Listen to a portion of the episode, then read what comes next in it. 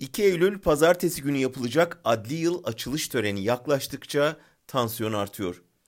Biliyorsunuz Yargıtay'ın davetiye yolladığı 79 bara başkanının yarısından fazlası Cumhurbaşkanlığı Sarayı'nda yapılacak törene gitmeyi reddetti.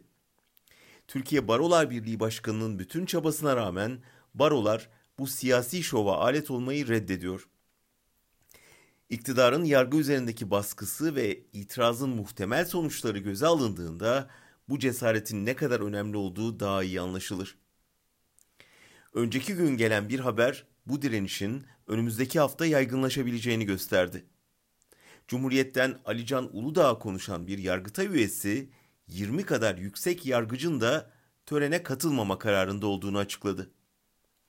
Söz konusu yargıç red gerekçesini yürütmenin merkezinde adli yıl açılışı yapmak yargı bağımsızlığını zedeler diye açıkladı. Bununla birlikte çok önemli bir noktaya daha vurgu yaptı. Bir siyasi parti genel başkanının gözetimi altında bu törenin yapılmasına karşıyız dedi.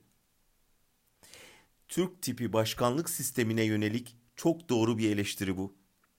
Biliyorsunuz Amerika'da başkan partili olduğu halde sistem güçler ayrımına dayanır. Yargı iktidarın en azgınlaştığı hallerde bile sapa sağlam duran bir fren mekanizması, bir denge unsurudur. AKP başkanlık sistemini anayasaya yerleştirirken ABD örneğini verdi.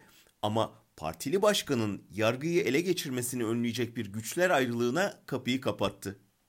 Hatta tersine yargının iplerini başkanın emrine veren bir sistem kurdu. Şimdi yargı mensupları haklı olarak sarayı AKP Genel Merkezi, Cumhurbaşkanını da AKP Genel Başkanı olarak görüyorlar ve bir parti genel başkanının yapacağı açılışta bulunmayı reddediyorlar. Bunun adalet yürüyüşünden bu yana ülkenin en önemli adalet direnişi olduğunu söylersek abartı olmaz. Yargıyı ele geçirmeye çalışan iktidara ve yargıyı iktidarın emrine koşmak için uğraşan baro yöneticilerine rağmen adaleti kararlılıkla savunmaya devam eden yargıçlara, savcılara, avukatlara selam olsun.''